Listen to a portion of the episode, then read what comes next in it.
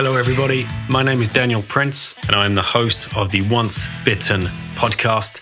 This is a podcast focused on Bitcoin.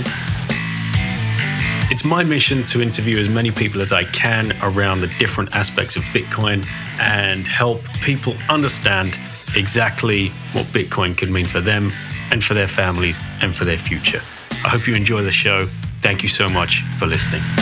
Hey guys, welcome to this edition of the Once Bitten podcast and something a little different for you today. My guest today, Tristan, is the CIO of a company that is very, well, is completely focused on longevity.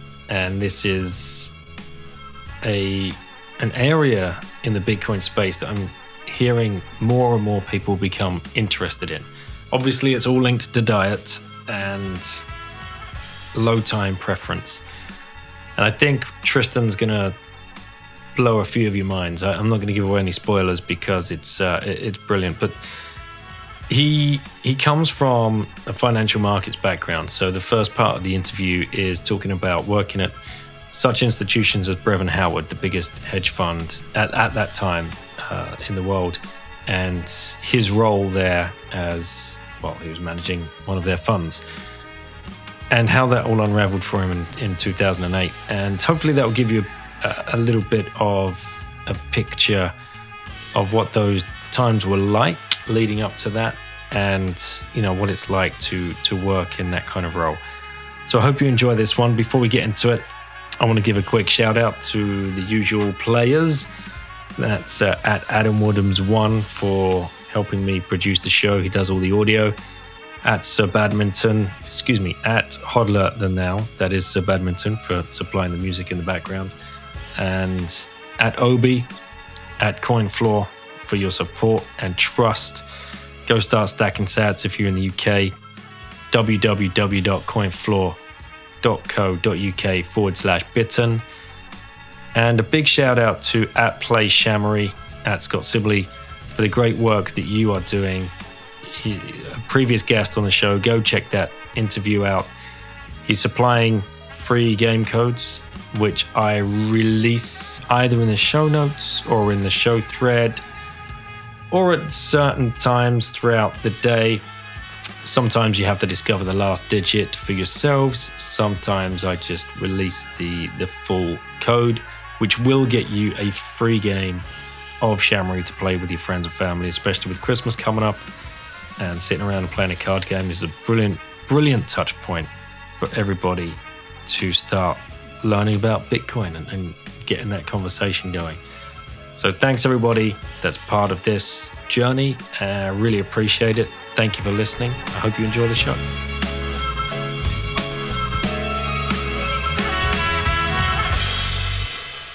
Hey guys, welcome to this week's show and uh, welcoming today Tristan Edwards. Um, he's the co-founder of Life Biosciences and the chief investment officer there. His his partner in crime is David Sinclair, author of Lifespan. And today we are going to be talking about um, a lot of macro financial stuff because of uh, Tristan's background, but also lots of stuff to do with longevity. Tristan, thanks so much for coming on and uh, taking the time to uh, educate us around this, um, well, these two subjects today. Yeah, Dan, thanks for having me. It's, it's uh, great to be on the show. So, Lauren is here, and um, have Lauren. This question? No. Well, we were talking about this earlier, and I said I was going to um, interview Tristan, and we were going to talk about longevity, which I find completely fascinating, and I know everybody else will once they get to hear about this. Um, so yeah, I think I've teed you up quite nicely. Uh, what is the um, long longevity? longevity? yeah, I think it's that long, yeah. longevity. Okay. What What is longevity? Is yeah. the question? Uh, so longevity is it's really to do with how long different animals live or different um, organisms might live, whether it's you're talking about trees or, or animals or humans. Um, different species live for different periods of time. And so when we're talking about longevity, we tend to be talking about how long they live naturally. And in the area that we're working in, uh, we're talking about how we can improve the longevity of, of, of humans and animals. And we're not interested in just improving the longevity or the lifespan. We're also more concerned with improving health span because no one wants to live a longer life if they're not living a healthier life. So often, um, at least when you're talking about longevity science, the focus is more on health span extension. And by extending health span, uh, the, the byproduct of that is an extension of lifespan and improvement in longevity. So, how old do you think you're going to live to, Lauren? 99. 99. Okay. Yeah. That's quite a high number. Nice. Uh, how old do you think um, I might live to? I don't know. Have you ever heard me say what age I want to live to? Mm, no. No, because I don't have a target. I want it to be as long as possible, and I know it would be more than 100. But how long do you think Tristan might want to live till? Uh, let's see. A long time? Well, Lauren, it's a bit of a trick question, actually. I think um, you need more information. So, I've had this question asked, and I've heard it asked in many different formats. If you are talking about living the way we currently live and age, then it comes down to what sort of health you hope to be in. I don't think anybody wants to live a long life if they're in bad health. Um, but if you're talking about the future of longevity, where one day possibly humans don't age at all, um, if you're in a constant perpetual state of youth, then that's a very different question to if you're growing old and continue to grow old. So, how does that sound? Always being young. that sounds cool. I mean, mommy does want us to stay young. Oh, right. Yes. So that's good, good for mommy, but you know. I see what you, yeah, like, yeah, mummy does get upset when she realizes you're growing up too quickly. Yeah. Yes. Yeah. I'm sure Tristan does too when he turns around and sees his kids are like, whoa, what happened there? Yeah. Right. So, do you have any more questions about that? Uh, no. I No? think that's it. Does it sound exciting? Yes. Tristan, what, what do you think would be like uh, kind of a, a throwaway answer to how long somebody might be able to stay in, in uh, good working order? Um, how many years do you think uh, we might be able to? it's it, it's a fascinating question, and and you, you could spend days just in this one question.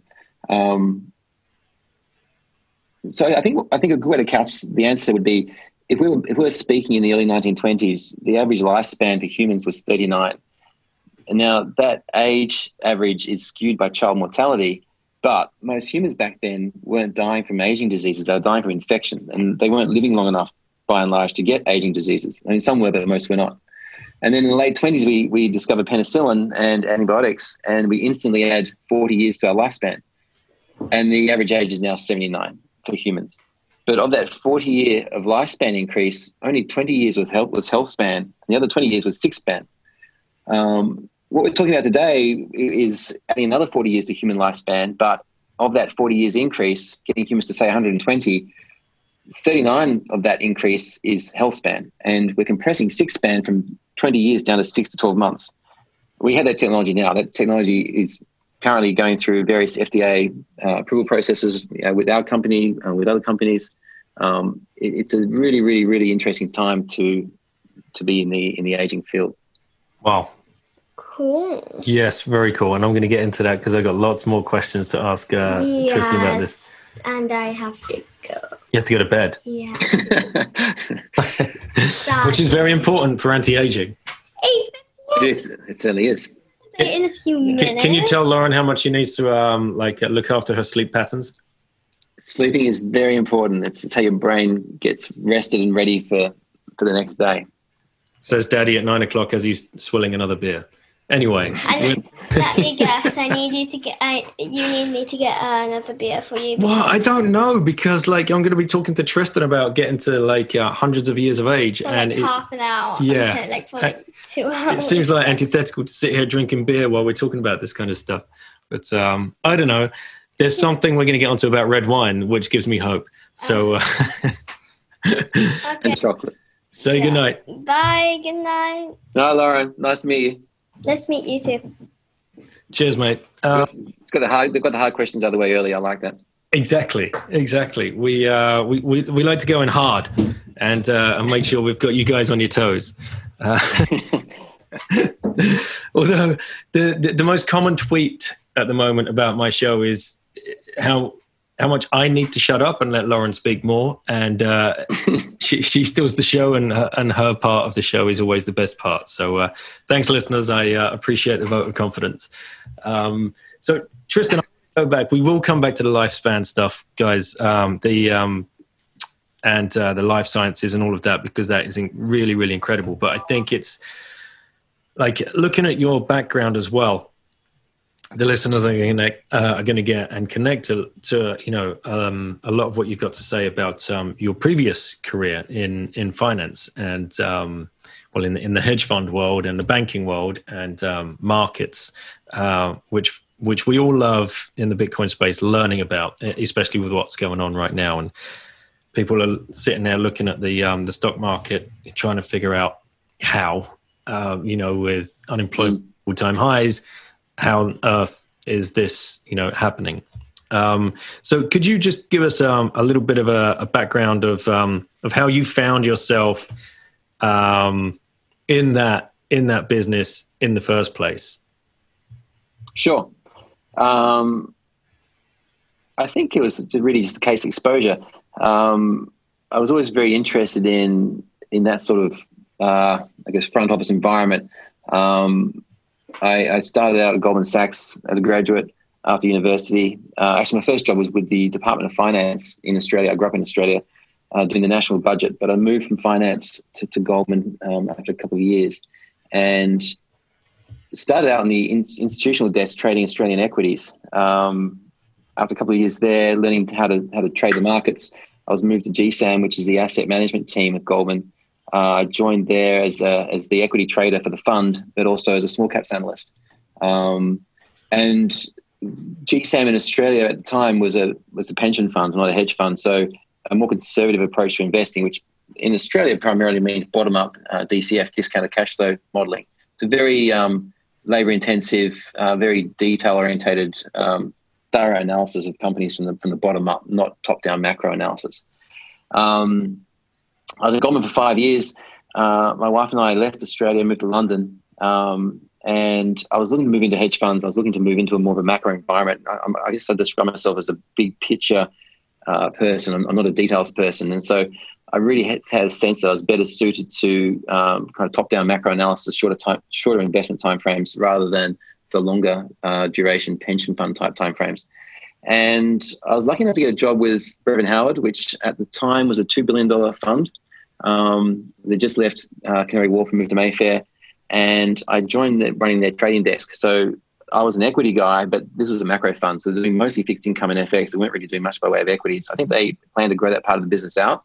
Um, but it took a little longer than they thought uh, to get the equity side going. So I was trading everything but equities, which was really interesting for me at the time. Um, macro, Brevan's a very impressive organization. Like they're doing some really, really interesting things.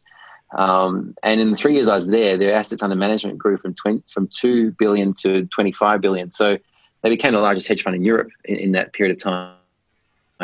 Um, so I just saw an insane amount of growth, both in terms of um, portfolio managers joining, um, risk and compliance being built out, um, and all being done in a very top tier way. So yeah, it was a fascinating environment to be in and, and, and to cut your teeth on as a, as a young trader.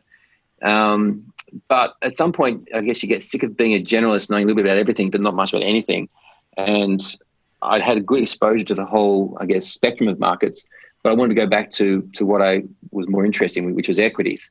Um, I think the thing that I got most from Brevan Dan, was I'd come from this environment where we were doing bottom DCF analysis, which I did not enjoy that much, to be honest. Um, and I was kind of you kind of told at that time if you're in that pension fund environment that bottom up DCF is the only way to really analyze stocks properly, and anything else is second tier. And I just didn't think that was that could be true. And I'd go to this environment like Brevan Howard, where you've got every type of trader, every asset class, every time frame you can imagine, all under one roof. And I had exposed all this uh, in a very compressed period of time. And I rec- recognized that there is no one best method of running money. Like I really do believe strongly that all approaches are equally valid. Whether it's simple or complicated, it, it doesn't really matter. I think what really matters the most is having a fit between your personality type and the type of process that you're running.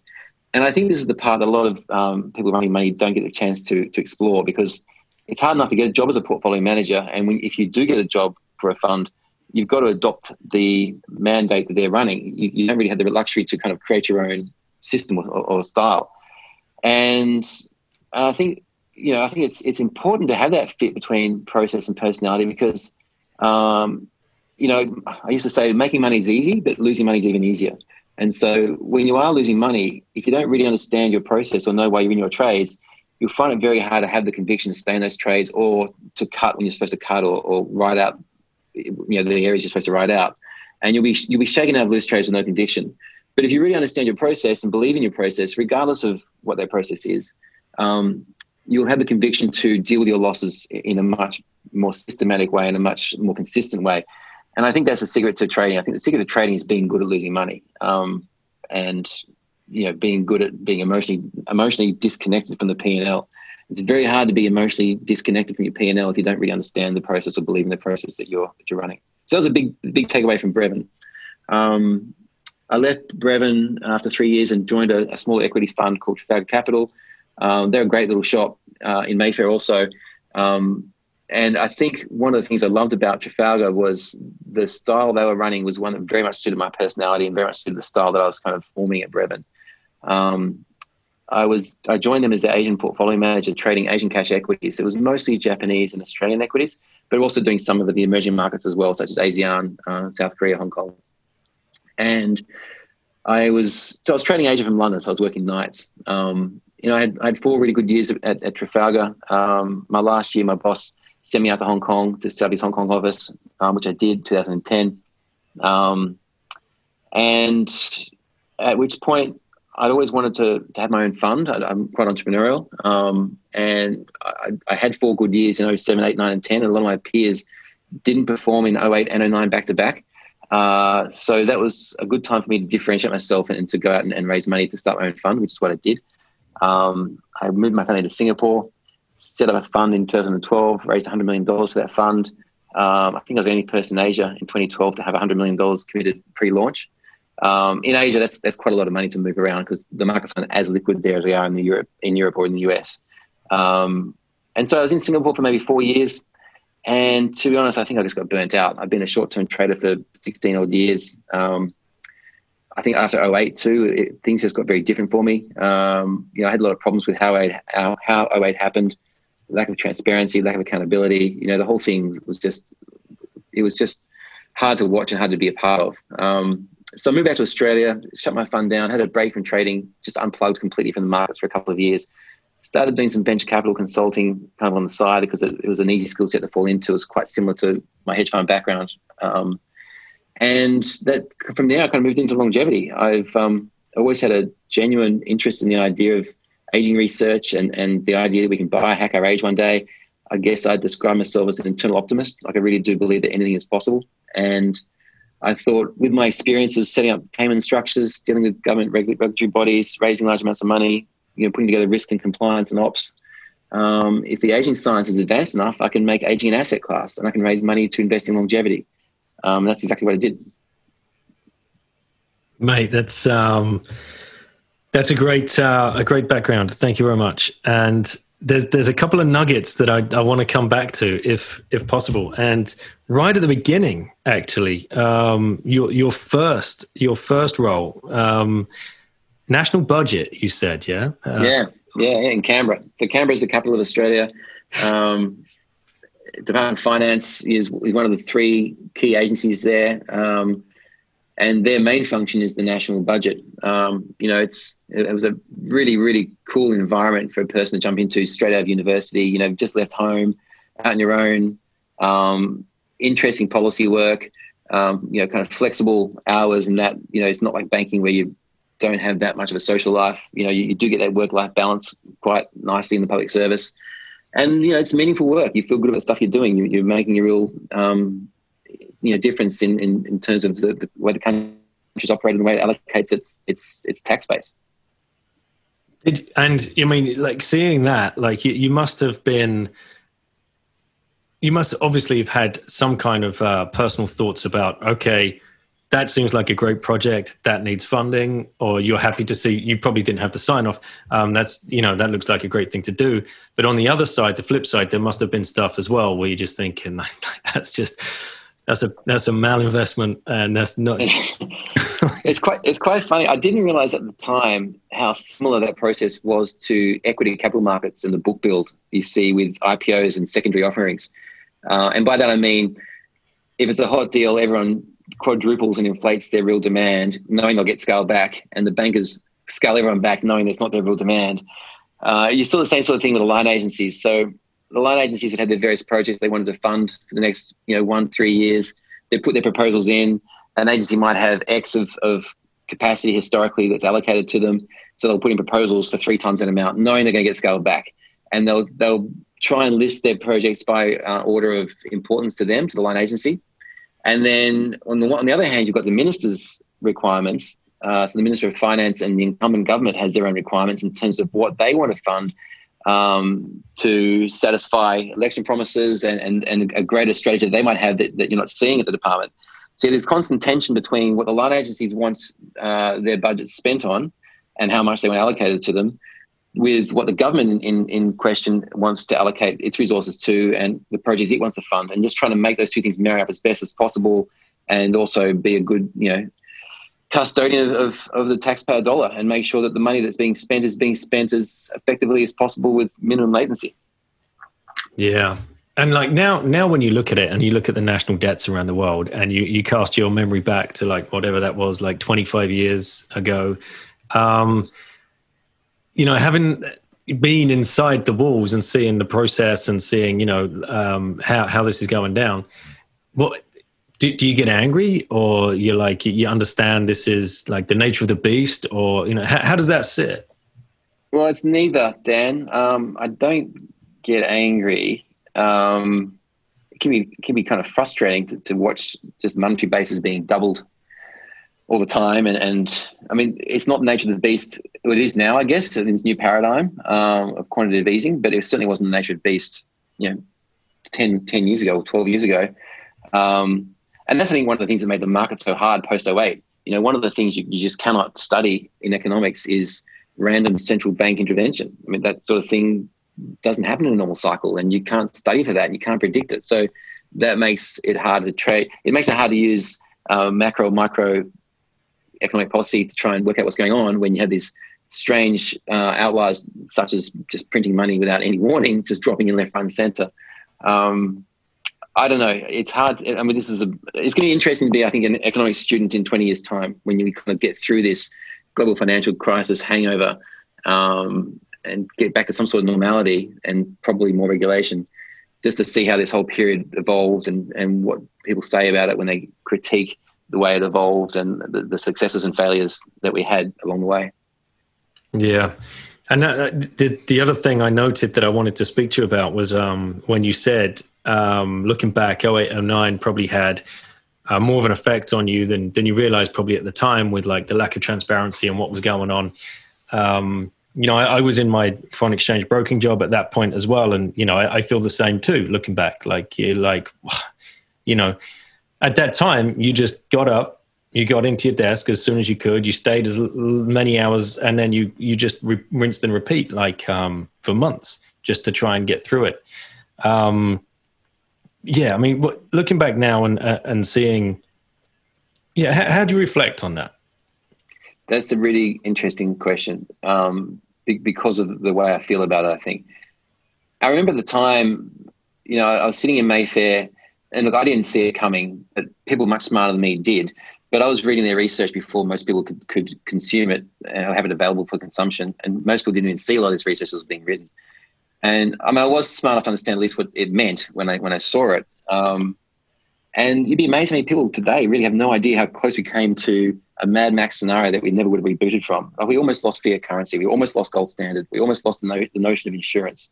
Um, it's, and a good analogy, I think, is it's like you're on the Titanic and everyone's asleep, and someone sees the iceberg and starts ringing the bell and yelling for life rafts. People kind of half wake up, they ignore the person. The Titanic misses the iceberg by like a millimeter. And the next morning, they're pulling into New York and they're all asking questions over breakfast. Was that guy ringing the bell, freaking out for no reason? with no idea how close they came to all drowning in the Atlantic Ocean. Like that's what happened with the global financial crisis. We almost drowned in the Atlantic Ocean and we missed the iceberg by a millimeter. And no one has any idea that almost happened, really. They, they think it was overblown, overdone, an overreaction, and everything was fine in the end. But, you know, we only just managed to save it. And if we had a lost gold standard, fiat currency, notion of insurance, the, the thin veneer of public law and order is actually very, very thin. And you see that with, with the London riots and you see that with things going on today. Um, society wouldn't have rebooted from that. And and ironically, socialism saved capitalism. You know, we we printed money like we never printed before, and the taxpayer picked up the bill. We nationalized all our assets, and it was literally socialism saving capitalism. And that's never spoken about. And I think that's interesting. I think that's something that people should think about more.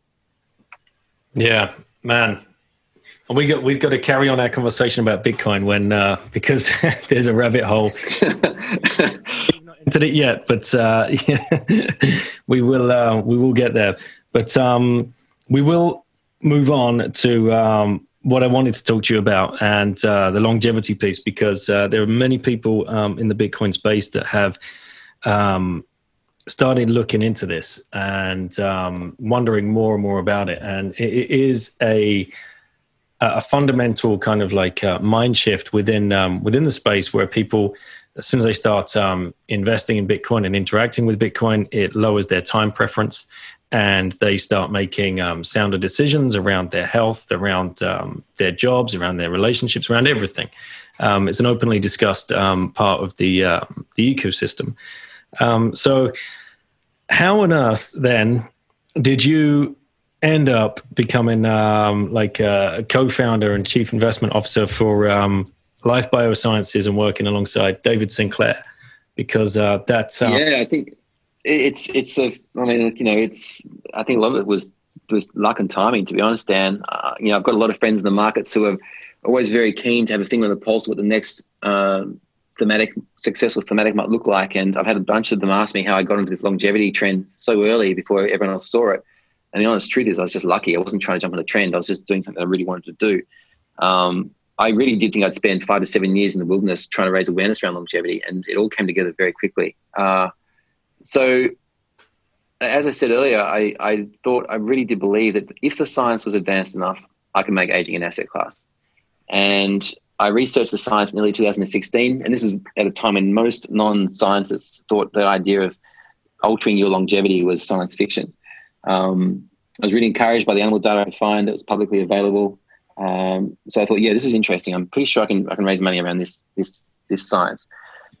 So then I started researching who the best people were, and you know there aren't a lot of people in the field. It's such a new area. Um, it takes a certain amount of dedication to spend 20 years studying yeast cells with no idea if you'd actually, actually ever see the fruits of your labor or just be shoulders that somebody else would stand on one day. So there really are only probably 20 people in the world who, who kind of went through that journey. Um, and you know, David Sinclair, you know, stood out as one, one of the leaders. You know, he and Nir Barzilai is another another good friend and also part of our, our group. Um, you know, really, really kind of stood out as, as being, I guess, at the forefront of, of this of this space.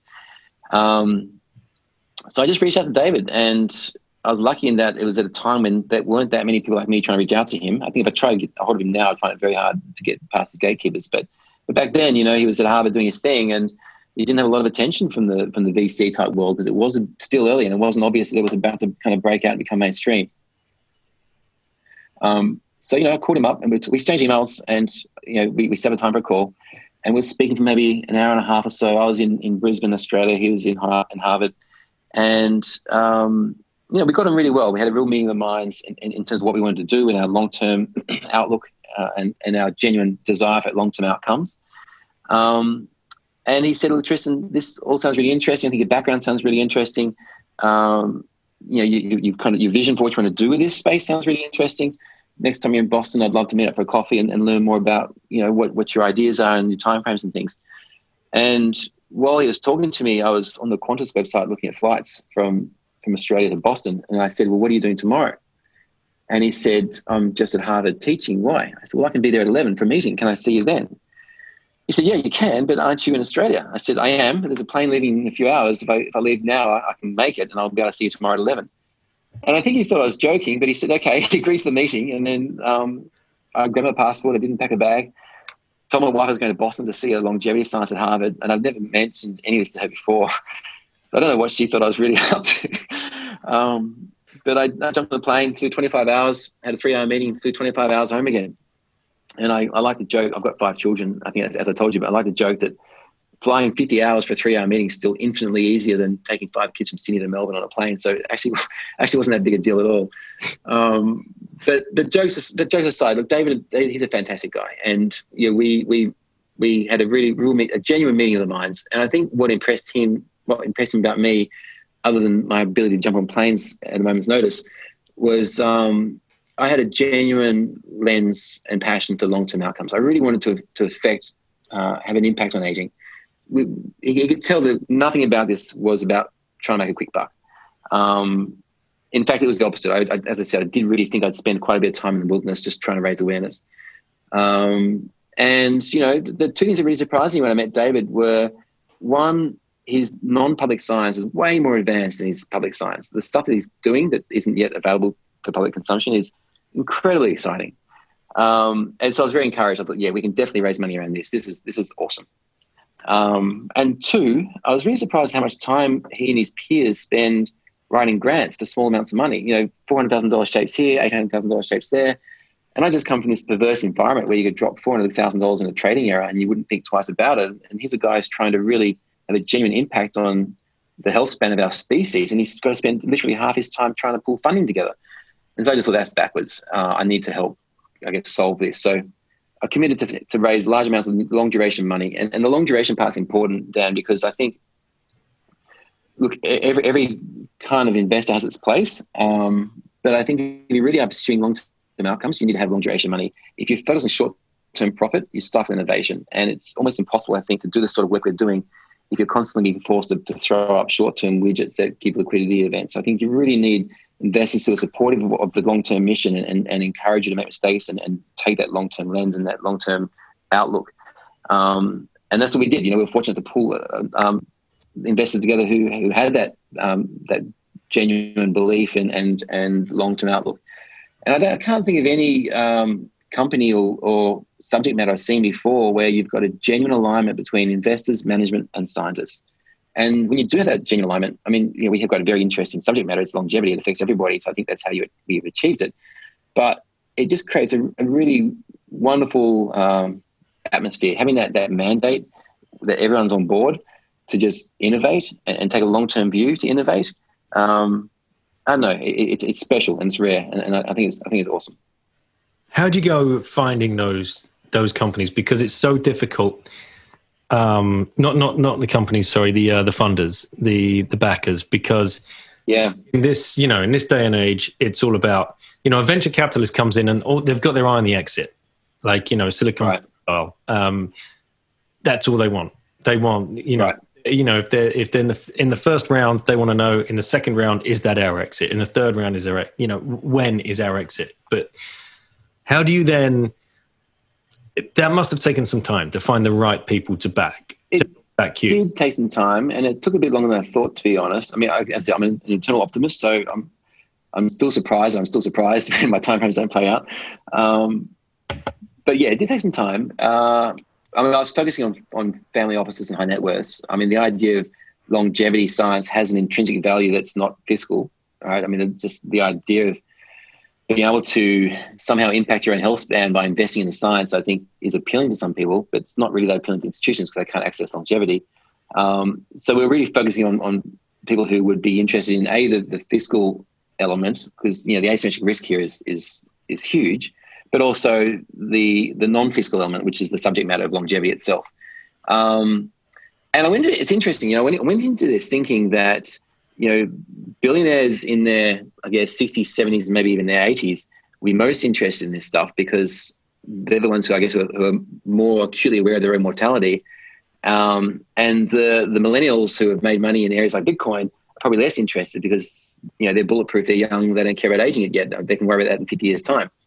But ironically, it's actually the other way around. I found the um, the baby boomer generation, and I'm generalizing here, because I have found some some incredible investors from all generations, but by and large, the baby boom generation was was more skeptical of the science. Um, they probably they probably see harebrained schemes all the time and, and, a, and a, a, bit more um, you know wary of, of, this sort of thing. But and maybe they just thought that the science wouldn't be ready early enough to help them. But I found the baby boomer generation more reluctant to to get on board this sort of vision and this sort of movement. And I found the millennials were just bang up for it. And I guess that's because looking back at the, the whole experience, they've been raised on a diet of, you know, Homo sapiens and um, sorry, Homo deus and sapiens, whereas uh, all the other generations are kind of a bit more conservative in that respect. And I think the millennials have the mindset of, of course, aging science is possible. Why haven't you done it yet? Like it should have been done by now. And maybe there's an element too that they've got enough time to wait for it to work, and they believe it will work one day. So let's get behind it and start supporting it. So I thought that was interesting. Yeah, that is interesting. Yeah, but, but, but yeah, I mean, as, as, as you de-risk as a company too, you know, you go up the risk curve and, and you start raising large amounts of money, which we're doing now. Um, you become more institutional, you, you become less risky. Um, and, you know, the, the investor demographic widens substantially and you start having institutions looking at you, you start having sovereign funds looking at you, you start having um, you know, even VC funds looking at you. And it becomes less about the kind of early stage intrinsic value of longevity and more about this is real science now and, and it's got huge applications in all areas of, of health and, and medicine. And am I right in thinking that you guys look at uh, uh, as you know define aging as a disease? Good question. Um, you have to be careful how you talk about this because it, you, you, don't want to come across seeming ageist. Um, but ultimately, yeah, I mean, no country currently recognizes aging as, as a disease. The World Health Organization recently classified aging as, as a disease, but no country yet does. And the implications of this are you can't make drugs for aging if it's not a disease. And so we're making drugs for aging. We just can't say we're making drugs for aging. We have, to, we have to make drugs for the symptoms of aging. And I actually really do believe that we're the world's first genuine healthcare company. All the other biotechs and, and pharma companies out there are sick care companies. They wait till you get sick and they try and work out medicines to make you better once you are sick in a very reactive way and they're treating symptoms, not causes. And you know that's not a criticism. It hasn't been possible until now to, go upstream and treat causes of aging. But now we can literally treat causes of aging. When you treat causes of aging, you can treat multiple downstream symptoms collectively. I mean, it just makes intuitive sense, and and it's in a pre, uh, preventative way. So it's genuine healthcare. Um, and so you know we've got aging drugs that we're working on that treat upstream causes and take care of multiple downstream symptoms. And traditionally, a biotech making a drug for a downstream symptom, if its drug fails, it can't pivot and repurpose that drug for another disease state. Well, that's it. That's that's it's shot on goal done, and it goes to zero when you start again. But if you're treating upstream causes with multiple downstream disease states you can target, if you have any problems with one disease state, you can easily pivot the same molecule into other disease states. So it's it's a very de-risked model for biotech from what you've seen, I guess, uh, traditionally before. And do you get like huge pushback from like the the Glaxos and the the Pfizer's and the, the Roches and, and whatever else, you know, because it seems to me like you're you're coming in and disrupting a classic startup kind of style, come in and disrupt the system that is so process driven, so regulated, so you know set in stone, and you guys are new on the block and like we can turn this on its head and make it way more efficient and you know benefit way more people. I think the answer is no we haven't yet. Um, i think it's good in some ways that we do have to target downstream symptoms at least from a, a marketing fda point of view because you know nash has such an, a large unmet need you know pharma's interested in that if you can treat nash by going upstream and treating the causes of, of, of metabolism they're interested in that. Um, and you know, I'm, I'm, sure there'll be powerful lobby groups that are resistant to change, just like they are in any, any industry. But you know, if you look at like the, the, the long term struggle between renewables and and and um, carbon energy, you know, at some point that will tip. It's already starting to tip, and I guess the petroleum companies who think they're petroleum companies won't be around in 20 years' time. But the petroleum companies who think they're energy companies, they'll thrive and they'll pivot and they'll and they'll succeed as as the energy space evolves. And I suspect you'll see the same with pharma. Pharma companies who think they're in the illness business or the sick care business, they won't be around in 20 years. But the pharma companies realize that they're actually in the healthcare business. They should embrace, embrace these changes. And I think governments will embrace these changes because for the first time in our species history, the number of five year olds is less than the number of 65 year olds. And so if you fast forward 20 years, and this goes back, I guess, to my time at, finance doing the budget, you fast forward 20 years, those 25 year olds providing a tax base to support the number of now 85 year olds, that inverted pyramid is just going to collapse on itself. We're already in a, a period where you know NHS, Medicare, etc. They're all underfunded and they're struggling. Um, you add you, you, you add this this demographic situation to that that stressed system, and it's going to cause real problems. And now, if you consider that 95% of your healthcare spend in your lifetime will be in your last three years fighting age disease, we can now remove that spend. So that's 95% of a healthcare budget we can free up and use in other areas of, of tax reform, you know, whether it's social security, whether it's education, whatever it might be. Um, so the fact that governments need a real, a real paradigm shift to save their underfunded healthcare systems and they're facing down the barrel of a 20 year demographic change is going to make them collapse on themselves. This is exactly what they need to, to fix that problem. I can't think of anything else that will fix that problem. Right. Let's get into some of the science. Uh, I know you can't talk about probably 90% of the stuff that uh, that you're working on behind the scenes but obviously the publicly um, available knowledge. And uh, you know david sinclair has been on uh, lots of tv shows and, and podcasts and uh, you know there's lots of stuff in his book which people i'm sure might have already heard of him and read his book or listened to some podcasts. I've been listening to a few um, you know getting ready for this interview. And some of the stuff man is just like you know mind-blowing. So um, and we spoke about before the um, re- restoring sight um, uh, within um, like the optic nerves of of mice. Um, I mean, what like what the hell? Like you know, this is. Are you, are yeah. You... so this is. Um, I, I, can talk about things that David's already spoken about in his book in broad terms, um, which I think is interesting enough. Um, so, so we have eight aging pathways, eight ways you grow old. The Europeans, I think, define nine. The Americans define seven. We all agree on the landscape. It's just semantics and how you slice it up. And our original mission was to take care of all of those eight aging pathways. And in doing so, you should live a much longer, healthier life. And that's that's still our, our core mission. But then, but you, you're still growing old. You're just growing old in a very healthy way with no age disease. So you, know, you should get to 120 and be in perfect health um, know, which is great. I mean, who doesn't want that? Um, but then above it all, David had the, the theory, this master pathway of aging, where a good analogy that, I've heard him use before, and I think he uses this in his book, is imagine a compact disc, like a CD that holds music. You take the disc out and you start using it. And as you start using it, it starts to develop scratches. And as it starts to develop scratches, it's harder for the reader to read the CD and the music starts skipping until eventually you can't play any music at all. But all the music's still on the disc. The information hasn't been lost or damaged. It's just hidden, buried under these scratches. And if you can just polish the scratches out of the CD, then the reader can read information again. And You can play music like the CD's new.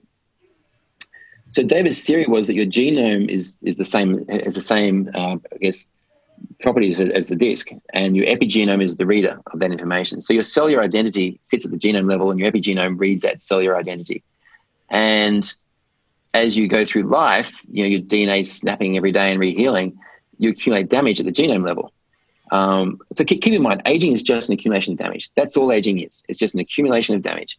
And youth is just an absence of damage. That's all youth is. You know, we're not trying to make our animals younger. We're trying to make our animals undamaged. And in doing so, they become young. Um, so your genome starts out without any damage and your epigenome reads it correctly. And you are undamaged. You're young. And then as you go through through life, you start to accumulate damage at the genome level, and it becomes harder for the epigenome to read the cellular information correctly. And that's start, that's the aging process. You start to become damaged um, until eventually your genome is so buried under damage that the epigenome can't read the information, and your cells lose their identity completely, and your skin cells start acting like liver cells. Um, so the idea was if we could just remove the damage from the genome, all the cellular information is still there. It hasn't been lost or damaged. It's just it just can't be read correctly. So remove the damage from the genome, let the epigenome read the cells correctly, and your, your body should revert to an undamaged state, which is what we know as youth. And he actually did this. You know, he did this in Harvard um, 12, 18 months ago uh, in a mouse's optic nerve. It's incredible. And it's been re- the test has been repeated independently. Um, you know, we can crush an optic nerve of a mouse. This is in an aged animal.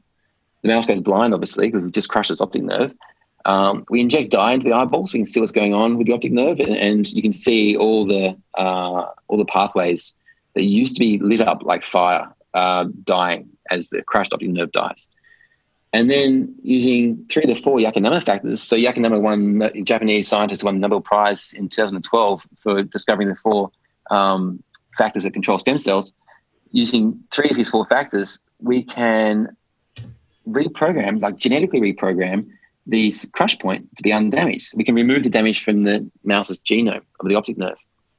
And when you do so, the nerve uncrushes, the cells regenerate as young as, as undamaged young cells, and the mouse can see again. It's it's it's just nothing short of amazing. I mean, yeah, it should work in spinal cord injuries, I imagine, too, in theory, at least fresh spinal cord injuries. Um, if we do it to the whole mouse, you know, it gets cancer, it goes, goes to stem cells and, and, it, and it dies. So we can't control it in the whole organism. But the optic nerve is a contained system, so it's a great place to kind of play around with this sort of tech. Um, so we'll be treating glaucoma and macular degeneration, uh, hopefully in the coming years. And once you get this stuff working in one organ, then you start focusing on other organs. And you know, I mean, you can use your own imagination. You can use your own imagination as to how that that tech will advance if if it proves it is proven to work in humans. Man, that's that's just mind blowing. That is. I mean, yeah, it leaves you speechless. That um, yeah, that, kind of stuff is already here. Like that isn't. Yeah. That's not sci-fi. That isn't 10, 15, 20 years down the line.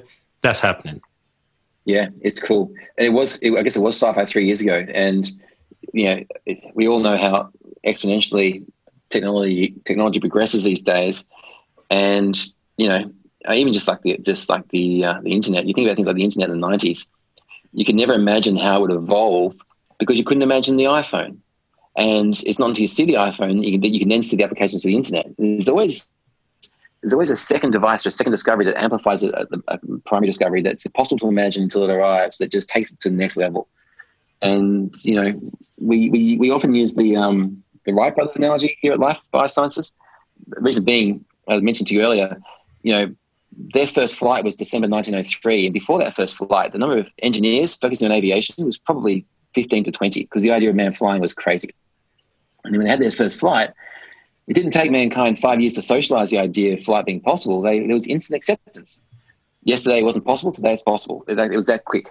Um, and then the number of engineers focusing on aviation, I imagine, would have gone from 20 to, to 10,000 because, you know, the idea of man flying is, is, is cool. Like it would have been the most interesting thing happening back then. And you see the same thing in, in, aging. You know, there's only really 20 people in the world who are good at this stuff because it, it involved a career of studying yeast cells. But now that we've had our first flight, so to speak, I think you, the number of bright young minds coming out of the world's leading universities studying aging is just going to go through the roof. Because I mean, what's more interesting than, than reversing human age? Nothing. Bitcoin. Excuse. Me. I got you. You said nothing. but uh, yeah. Um, so what else?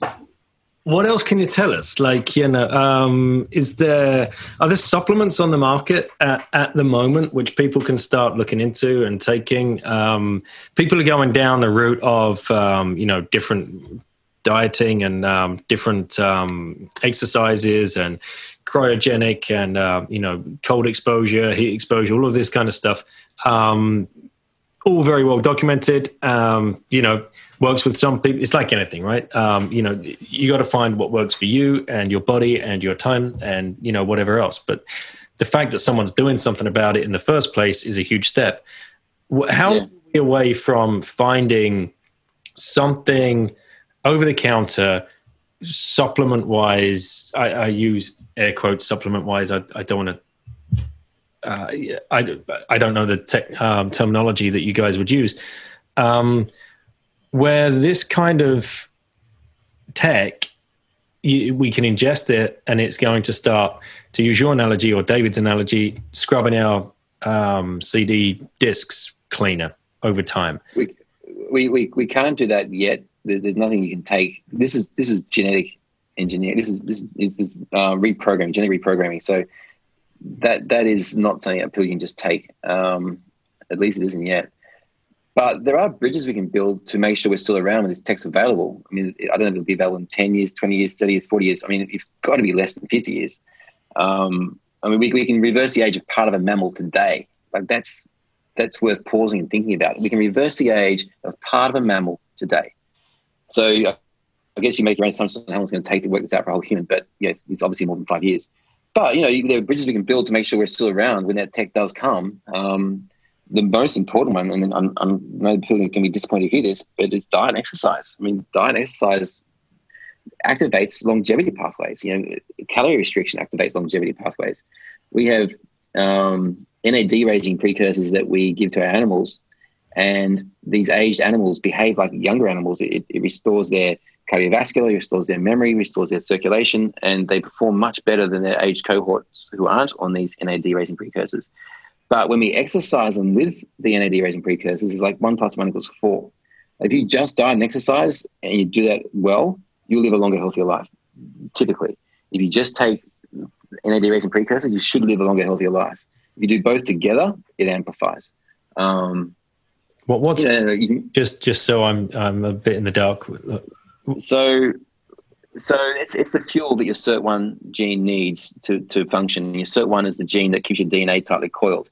And as you age, say from your mid 30s onwards, your SIRT1 the NAD in your SIRT1 gene starts to deplete and it doesn't get restored. And it slowly depletes. And as it slowly depletes, SIRT1's less effective. And as SIRT1's less effective, your DNA starts to uncoil. And so you, these t- tightly coiled strands of DNA start to loosen. And as they loosen, they start to malfunction and mutate and create cancers and other, other aging conditions. Um, but by restoring the NAD levels in animals SIRT1, it, it retightens their DNA and it gives them a lot of useful function. Um, most most notable cardiovascular and memory, blood flow. Um, they become more cancer resistant as well. I, I, guess you think about it in terms of armor. You know, young people have armor. They have tightly tightly coiled DNA. They have not many senescent cells, and it's hard for age disease to take hold. Um, and as you age, you, you, develop more senescent cells. Your DNA starts to unravel, and you become more susceptible to, to aging diseases as you as you get chinks in that armor. But if you could, if an old person could wear a young person's armor, in theory, they shouldn't get any of the diseases young people don't get. And I guess that's the way to think about it. You know, it's it's only diseases that young people don't get that we're talking about. Diseases that young people do get, we can't help. It. That's a completely different area. Right. So if we are still around then, you and I, Tristan, in like uh, 30, 40 years, and this this tech starts coming in, like how how long do you think I mean, is there, is there an endpoint? Like, if if you if this works the way that you guys at Life Bio think it could work, and like, look, I, am not a scientist, so and I, I, can say whatever I want, I suppose, because because my opinion doesn't really matter because I don't know what I'm talking about. but uh, I look if you can if you can keep the genome undamaged and remains undamaged, and you keep removing damage as it occurs, well, I mean, what's the end point? I can't see what it might be. I guess it's it's skiing into a tree. Um, but you know, I mean, that's that's the that's theory, and, and and I don't know how long that how far that is away, if at all it's even possible. But I mean, the theory makes sense to me. Man, that's amazing. So there's there's one thing I want to talk to you about: red wine and chocolate to give yeah give people my favorite things. Yeah, dark chocolate. Dark chocolate, right? Let's let's give the yeah. people a lot of hope here because um, yeah, um, diet and exercise, and if that diet can include red wine and dark chocolate, then uh, I'm all in. But um, obviously, there's some science behind it. There is, and this is also an area that David Sinclair um, was was one of the one of the leaders in. Um, resveratrol is I guess if, if NAD raising precursors are the are the fuel, then resveratrol is the accelerant, uh, and they go very well together. And you can buy resveratrol on Amazon. Uh, you can, it doesn't cost much at all. What was um, res, resveratrol? Resveratrol, right? Okay, correct. And if you are buying it um, in capsules, it's like brick dust. It's hard to consume, but it, it, it needs some sort of soluble to be taken up by the body properly. So if if you're just taking two pills a day, I don't think it's going to do a lot for you. I think really what you need to be doing is breaking those capsules open and sprinkling it onto some yogurt or something so that um, the, the, fat can absorb it and get into your body. It's not terribly tasty. Um, you know, I put two t- capsules into my yogurt and a bit of fruit in the morning. Um, I just I just punch through it in a fairly unpleasant way. It's not that bad, but it's not that enjoyable either. Um, you know, that, that's a cheap thing that anyone can get their hands on, um, and it saves you drinking – well, I think you probably need to drink 500 bottles of red wine a day to get the same effect. So I wouldn't recommend you do that. And it's probably similar, similar around chocolate. um, yeah. So, I mean, I mean, that's something people do right now. Um, you know, there's a lot of, well, I, I should careful what I say because, because there's a lot of things here that haven't been tested properly. And I wouldn't want to um, give advice. I'm not qualified to give any, give that sort of advice, but, but resveratrol, resveratrol is a natural product. It's, it's a plant. I mean, that's, that's, that's, that's pretty safe, I think.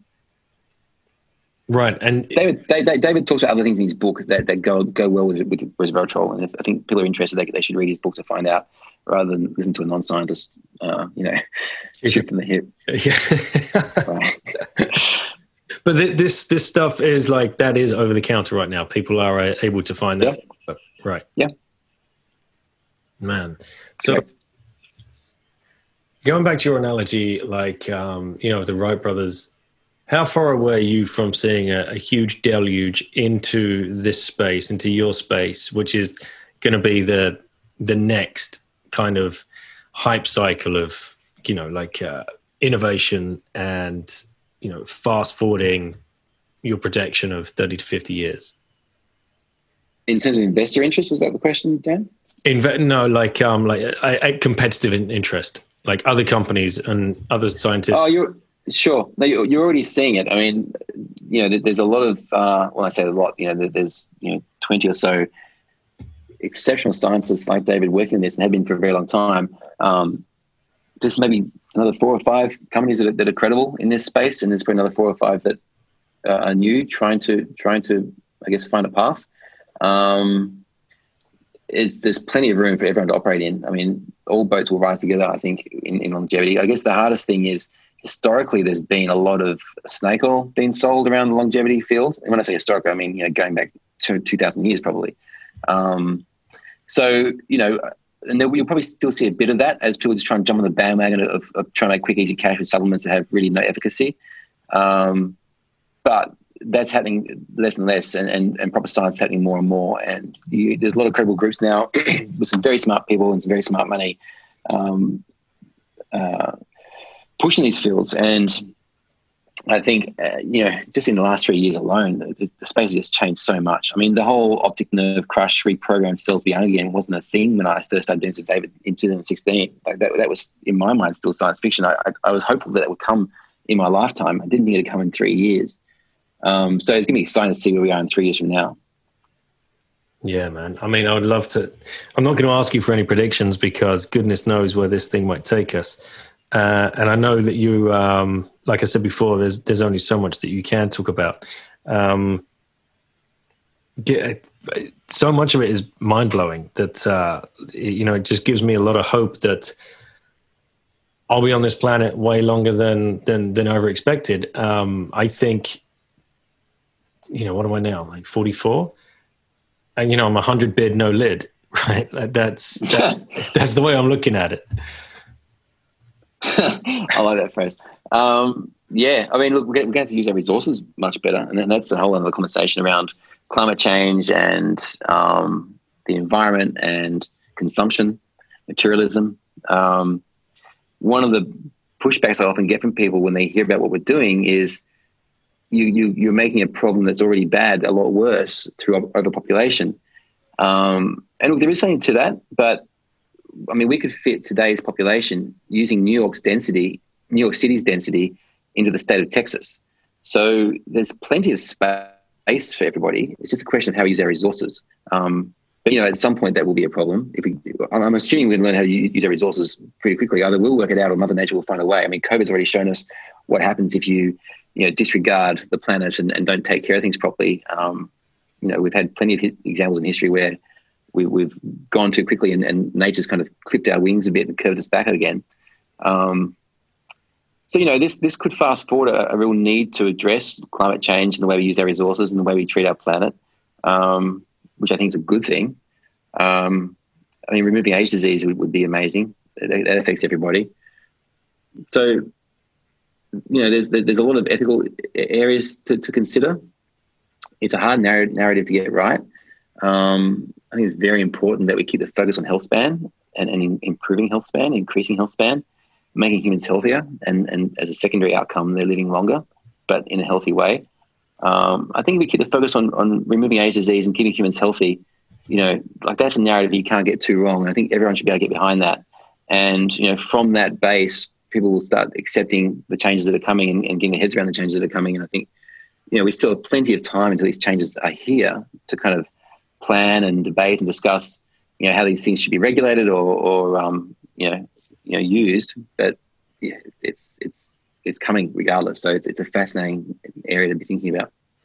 And I think like the, right at the beginning, you said the difference between sick span and health span, and I think that's something that um, like I really like to like make really crystal clear. Like what what you said was when we eat, after penicillin, we we elongated life. Um, 40, 40 extra years, whatever, but 20 of those years was just literally sick span. Mm. Right. No one's going right. to on surely if we can if we can half the amount of sick span, like you know, th- there can't be two. We'll do more than half it. We'll, we'll, we'll compress it down to almost nothing. We'll just have mitochondrial exhaustion at the end. Healthy, healthy, healthy. Body stops. Wow. Like we have that tech now. Like that's that's that should be out. You know, this decade. You know, five five or so years. We have this this stuff coming through the FDA. That alone, like, who would push back on that? Like, no one wants to be sick for the last twenty years of their life, right? right, right. Again, I think it's I think it's really how you take people down the journey. You know, and this is why it's important to it's important to us at least to be the custodians of this narrative because it is such a, a, tricky one to navigate and it's such an easy one to get wrong. And you don't want to give people the wrong idea around just old people living longer for the sake of living and, and living in, in, in, poor health and bad with bad quality of life. You know, it's it's such a new area for people. They, they, they find it hard to think about the implications. They find it hard to think about the changes and often just think about the status quo that they're used to and they just put a longer lens on that. And that, that sounds horrific to, to me as well. Um, so I think really a big part of it is – just gentle education of the changes that are coming and and taking people on the journey in, in a way that's not frightening or, or too unfamiliar. Yeah, for sure, man. I usually end like um, each show when they're Bitcoin related with uh, a, a, question along the lines of um, we call it. Um, here's a good analogy. We call it in the space, um, you know, red pilling someone. It's, uh, it's a matrix kind of. Uh, yeah, yeah, I get, I, I get the reference. But okay. Um, but with you guys, I guess um, I'm not going to ask you if you could red pill someone about Bitcoin. If you could red pill someone about aging and um, you know what what you guys are doing and to help someone understand like the importance of this work, you know, who would you give that pill to? Who would you give that person that? Who? What? Which person would you give that pill to, and why? Huh. Cool. Interesting question. Um, yeah, it's an interesting question. I guess it'd be either. Can I give you a few answers? I'm going to give you a few answers. Absolutely. I guess it'd be. I guess it'd be either um, the CEO or, or, chairperson of one of the largest pharma companies, top ten pharma companies, or uh, you know, the head of an FDA, TGA type group, or um, the you know incumbent government of one of the major um, powers the world so that they could then use their, I guess, their platform to readily and accurately uh, advocate for what we're doing and, and push it in a factual way that isn't biased with lobby groups and isn't biased with self-interest and it, it really is just just speaking the truth about where we are and where we're going and do you get much like um, FUD um, from the media on on this kind of stuff when when something's published? Uh, if you go public with something, like you know, what's the is that every now and then media is is hell. Um, yeah, we, we've we've tried to stay away from the media as, as much as possible. We've we've had a few um, interviews with with some journalists that have been largely constructive, you know, friendly dialogues. Um, we had one that, that wasn't so bad, wasn't that bad, but wasn't wasn't. I guess I was just trying to be a little controversial, but um, which is fine. Um, I think I think it's the, the tests are really going to come when we really start impacting people's health span, and we really start treating aging aging um, upstream at the cause level. I think when we start doing that, that's going to get a lot more mainstream attention and a lot more critics are going to come out of the woodwork um, with various agendas and, and maybe some without any agendas, just just lack of knowledge and maybe just uncertainty. And you know, again, this is why it's so important to to be engaging with all these different interest groups and making sure that they are part of this journey and they do see these changes a as inevitable and b as, positive things if, if, if done correctly. Um, you know, this is stuff we really care about. We want to get it right, and we want to make sure this is this is a long duration journey that, that gets done correctly. Cool, man. Well, if anyone's listening that might be um, interested in, in reaching out to you, um, are you are you actively you know looking for funders at the moment? Are you? Um... Look, we're a biotech company. There's there's there's no better way to burn up cash than to run a biotech company. We're always looking for money. So yeah. So where can people come out? Uh, come and you know reach uh, reach out to you, learn more about? Uh... Well, you know, I'll just answer that question a little differently because I don't want to I don't want to be too self serving. But um, if people are interested in learning more about longevity, our website does quite a quite a good job of kind of explaining who we are, our mission, our team, what we're up to. Um, you know, talks about the ways that you grow old and, and how science can, can have an impact on those on those areas. Uh, and our website is just lifebiosciences.com. Perfect. Well, like I said, um, it's been great learning about this. Um, really, really exciting um, to be exposed to it and to get to know you, mate. Uh, really appreciate your time. Uh, is there anything else that, um, you might have missed that uh, you, you'd, you'd like to address before uh, before we sign off? Uh, there isn't Dan from the longevity side, but I did have a couple of crypto questions for you if you've got time.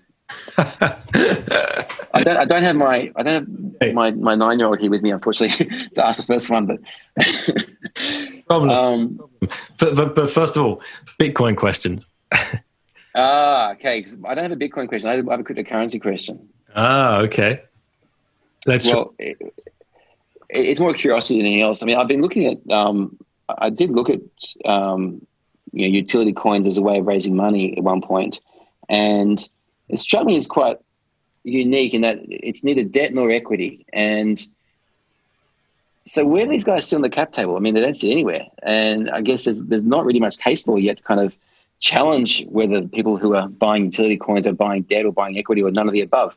Um, you must have some thoughts on how this is going to play out. I mean, there must be more regu- regulation, but in terms of companies that raise, say, $500 million of, of utility coin, are they going to get bitten when people come back and make, come back and make equity claims one day or debt claims one day?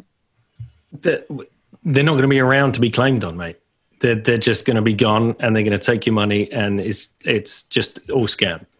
All of these right. COs and all of these tokens and all of these utilities is now being called DeFi, um, D E F I, which um, is short for definance, um, where right. they're coming out and saying, loan us your Bitcoin and we will, um, you know, we'll give you six to 15% um, cash back on that. And, um, you know, don't worry about it. We'll, we'll keep that safe. And, you know, once, um, once you're finished with the fiat currency, you can just come back and we'll give you your Bitcoin back. Then, no, so, it's, so it's kind of like, it's kind of like forward selling inventory, but not being around to provide the inventory. It, it's all smoke and mirrors. It's, um, yeah. it's, it's not, it's never like they call it tokenomics, right, and things like that. Um, basically, you, you want to steer clear of raising money that way, and you want to steer. Yeah, no, that, that's conclusion I came to as well pretty quickly. and you want of any companies that are raising money that way, or any tokens that um, are being pushed to you. Um, also, the conclusion I came to pretty quickly. Good. Um, well, Dan, I, I, have got, I have got a, I have got a Bitcoin question for you as well. I think this kind of could tie quite nicely into what we're doing here at Life Biosciences. Mm-hmm. Um, one of the things that fascinates me about Bitcoin is, you know, it's borderless. It has no central bank that controls it, which is, you know, obviously has never been done before with with a fiat currency. Um, it has a bunch of implications around, you know, central bank intervention or lack thereof, etc. Um, how and you mentioned before about you know people in the Bitcoin space being very time sensitive and, and I guess time aware. How do you think borderless currency that has no central bank intervention, you know, the freedoms it provides, how's that? How important is that going to be we move into a world where people are living longer, healthier lives? And um, I guess consider this: you know, a human can typically a human would have three stages. They go through school and be educated to some degree. They then have a, a workforce element to their life, which would be another, the second third of their life, and then they have a, a retirement element where they retire and hopefully enjoy not working for, for the last third of their life. And we've seen society push into that retirement age more and more as people have to work longer, uh, you know, because everything's been nationalised and people lost their savings, etc. Um, but now we're going into this into this new paradigm where humans might have two cycles or three cycles where they go to university or, or high school and they choose a career, they work for 30 years, have a family, then they go back to school and they re- retrain, completely different field, and then they have another 30 years in the workforce and a second family, and then maybe they have a retirement. That seems to be the sort of thing that um, Bitcoin would be w- well suited for in terms of enabling. Yeah, for sure. And um, I'm not sure uh, how far down the rabbit hole you are. Um, were, were, you were you aware of like uh, the Bitcoin issuance as well, the uh, the hard cap on the amount that will? Yes. Right. Okay. Yes. So it's like four years left of mining or something, right? Is that right? Uh, no, the, the, the last coin will be mined in around 2140. Um, but uh, okay. there's a cycle each four years, so that's that's exactly um, right.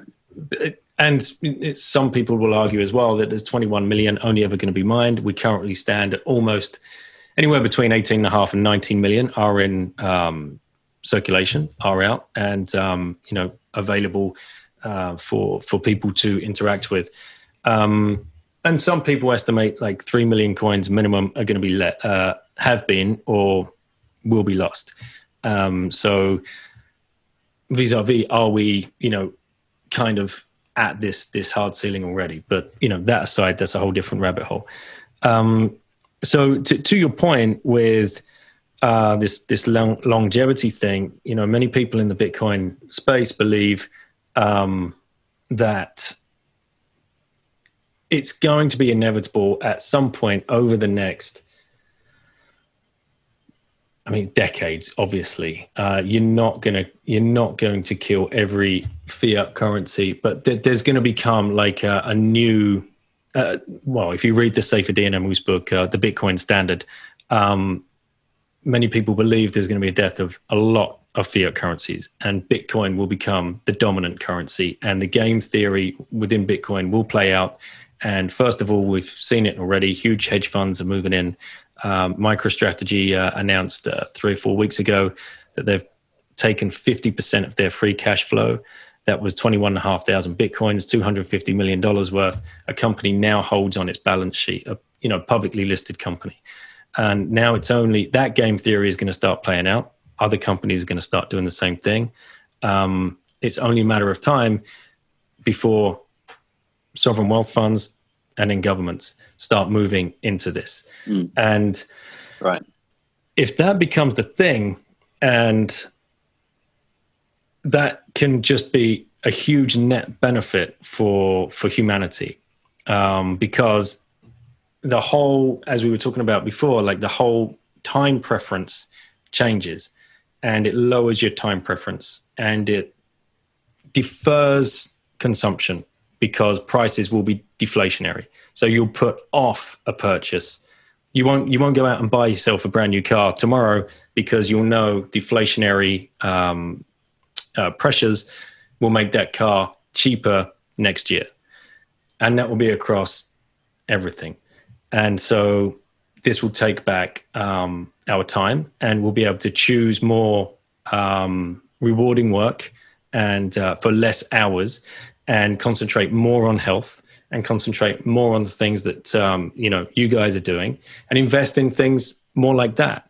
Um, so there, there is a huge connection here between what you guys are doing and what's going on um, mm. in this parallel financial system. And I'm, i think i've yeah. a fair amount there. I, I, hope i've kind of answered a question. Yeah no, no you have. It's, it's fascinating. I've heard you talk about this stuff at high level before but haven't really thought about the intersect between um, Bitcoin and and time preferences and and humans living longer, healthier, with with more than one cycle to their to their to their lifespan. It is a cool matchup.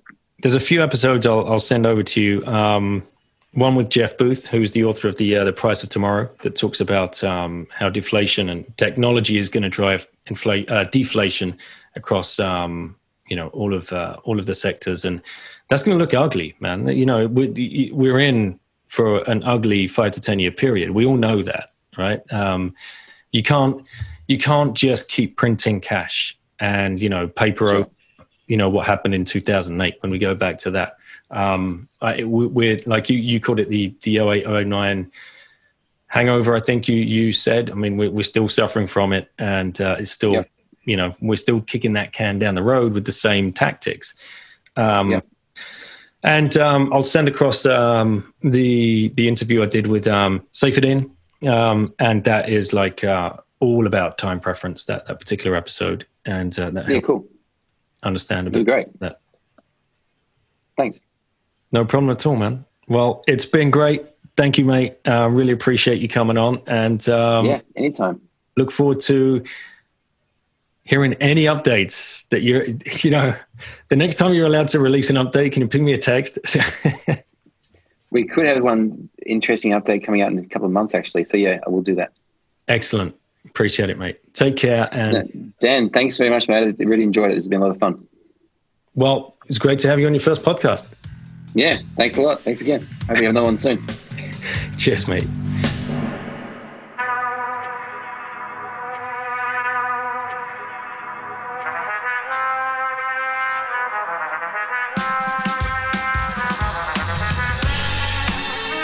Hey guys, thank you for listening and thanks to Tristan for coming on and sharing all of that incredible, incredible information. Uh, this was uh, Tristan's first ever appearance on any kind of podcast. He certainly had some nerves coming in, didn't really know how he was going to add any kind of value to, to our community. Uh, I had to tell him that as a community, we are very, very much interested in longevity and how Bitcoin has changed a lot of our thinking and a lot of our mindsets and load time preference and looking after ourselves, eating healthier, eating differently, making better life choices, looking at the future with a much brighter hope than we would have done possibly five, six, seven, eight years ago, or even a month ago if you're brand new to Bitcoin. Hitting the gym, getting healthy, all of this kind of stuff that comes from sound money. Fix the money, fix the world. How many times do we have to say it? If you've got that savings technology behind you, so many of life's anxieties and woes start melting away. You find more time, you find yourself, you find the things you're interested in, and you have a much bigger appreciation of life. And this is where companies like Tristan's are coming in with these longevity plays, the, the technology behind what they're trying to achieve is mind blowing. And uh, I think if you're here, you, I, I don't know, from Gen X down, 100 bid, no lid. Like like Tristan said, unless you ski into a tree, you, you make some um, some basic life choices, which many of us already are health, food, exercise, mental health, and then keep a very, very close eye on the the, the, the huge strides and advances being made in the longevity space and taking a keen interest in that. See you in 100 years, guys. Let's let's really see Bitcoin play out and get to the moon. Very, very exciting. So, Tristan, thanks again for coming on and, and sharing your experience and all of your knowledge. I will uh, I will close out with the usual thank yous to everybody that's listening, sharing, retweeting, commenting, sharing the banter, coming out the woodwork, joining the force, trying to push education forward. Altcoins need influencers. Bitcoin has educators become an educator. I know you're there. I know you've got something to say. I know you're, you're itching. Bring it out. Let's go. We're ready for you. Let's buckle down for the bull run. Start stacking. If you're in the US, swanbitcoin.com forward slash once bitten. They have you covered. If you're in the UK, www.coinfloor.co.uk forward slash bitten. Go check in with at Obi and the gang. If you are anywhere around the world, go check out at Friar Hass on Twitter.